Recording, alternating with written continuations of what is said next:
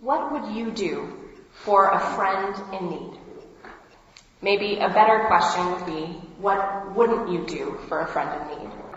Now, I hope these two questions are comfortable to think about, and maybe they even remind you of the time a friend helped you or how you helped that friend.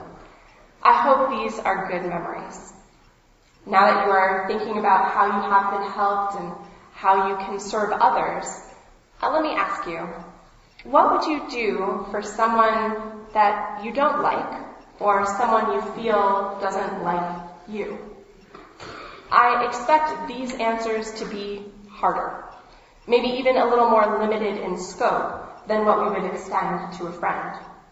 I think that reaction is perfectly normal, but it is challenged by our Jewish tradition stemming from our Torah portion, which is always read during this reflective month of Elul. As we prepare for the high holidays, it is a good time to raise these kinds of questions to ourselves, to prepare in order to ask for and give our forgiveness to others prior to the high holidays. So, what is the Torah saying to prompt these questions about helping friends and enemies?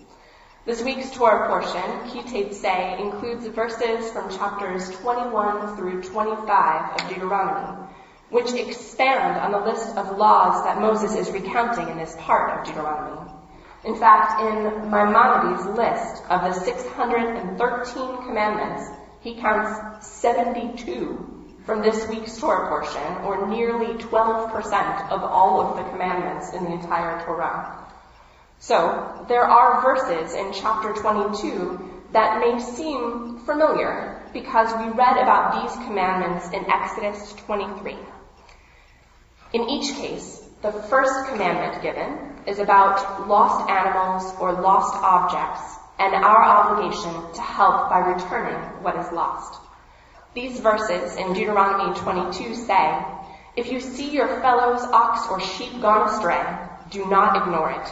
You must take it back to your fellow. If your fellow does not live near you, or you do not know who he is, you shall bring it home, and it shall remain with you until your fellow claims it. Then you shall give it back to him. You shall do the same with his donkey. You shall do the same with his garment. And so too shall you do with anything that your fellow loses and you find, you must not remain indifferent.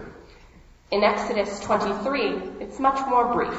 It says, When you encounter your enemy's ox or donkey wandering, you must take it back to him. Deuteronomy gives much more detail about the commandment to return lost objects. But no matter which book in which we locate the commandment, we are obligated to return what we find. The second idea in both places is about helping when an animal is overburdened. Deuteronomy says, if you see your fellow's donkey or ox fallen on the road, do not ignore it. You must help him raise it.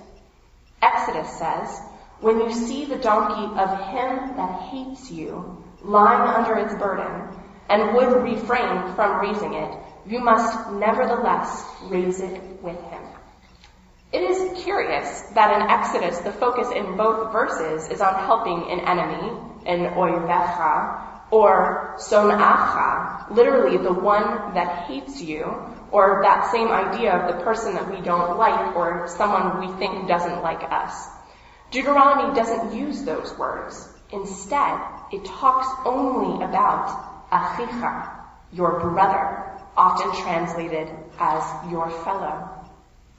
As a student of psychology, I found this difference in words particularly interesting. The Torah is known for not delving into the emotions of the people that it features in narrative sections. But here, the Torah seems to get in our heads, suggesting that we not remain indifferent and that even if we would like to refrain from raising the fallen animal, we must nevertheless raise it with him. Commentator Jeffrey Tigay, writing in the JPS commentary on Deuteronomy, suggests that, quote, anticipation of psychological reactions is common in Deuteronomy with its sermonic approach to the law.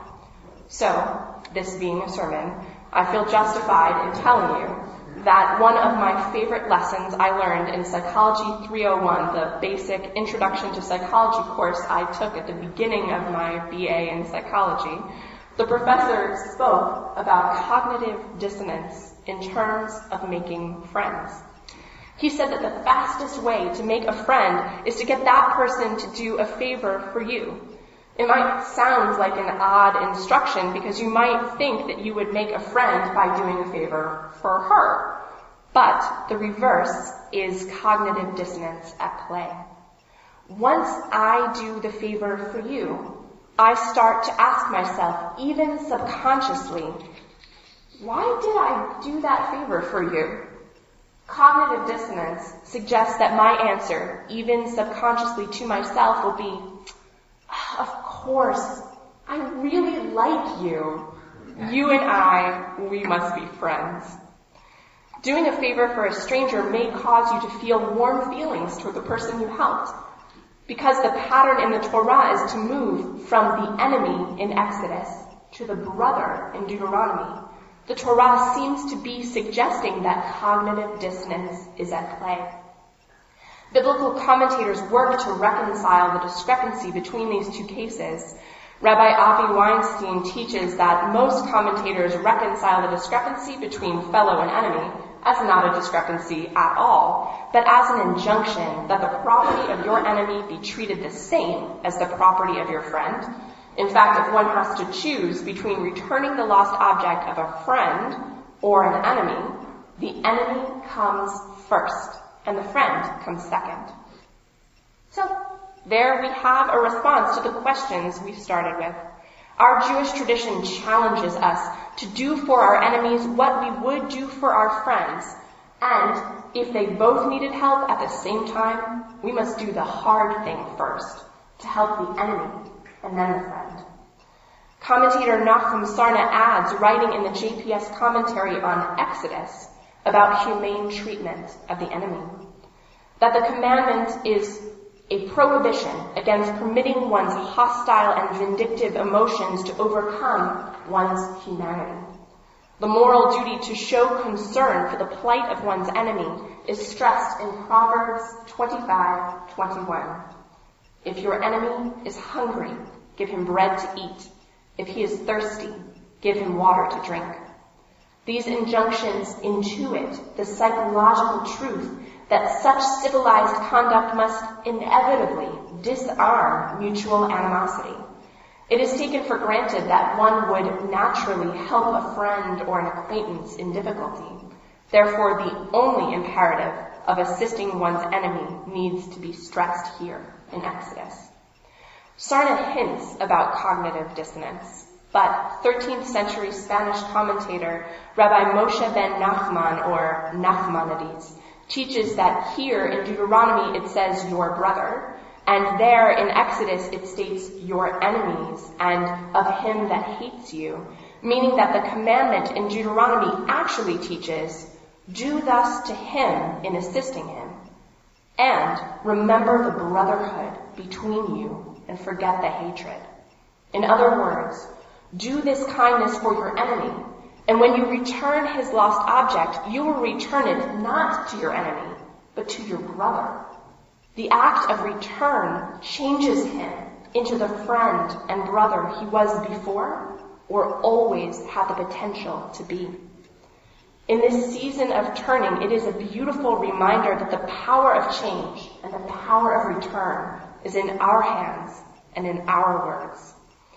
Rabbi Weinstein pushes this idea one step further. He writes, during this month of Elul, we too look to return to the self of whom we are most proud, and as we resolve to start this year anew, we have the power to make for ourselves a fresh start and a sweet new year.